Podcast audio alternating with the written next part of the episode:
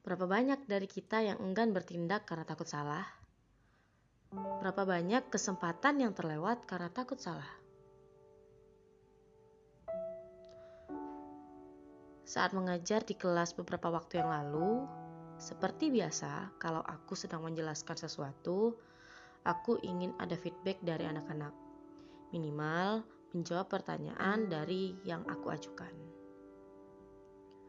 Pada saat itu, aku menunjukkan dua gambar berbeda dan aku ingin anak-anak bisa membedakannya.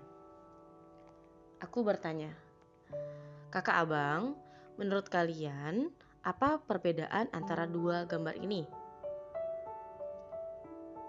Pada saat itu anak-anak hening. Seperti ingin menjawab, tapi takut.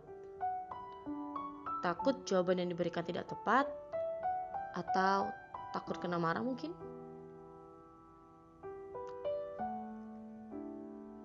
Aku berkata lagi, jawab aja kang, nggak apa-apa. Jawab aja bang, nggak apa-apa. Gak mungkin juga ibu marah sama kalian kalau jawabannya salah. Ya gak mungkin juga ibu bilang bodoh sama kalian ya karena ini doang. Aku menjamin hal tersebut. Dan ya, setelah itu anak-anak berani untuk mengemukakan pendapatnya. Kejadian ini membuatku tertampar. Aku menanamkan nilai ke anak-anak untuk berani, namun aku sendiri juga terkadang takut. Pikiran buruk terlalu banyak di pikiran yang membuat diri enggan berbuat hingga banyak kesempatan yang terlewat.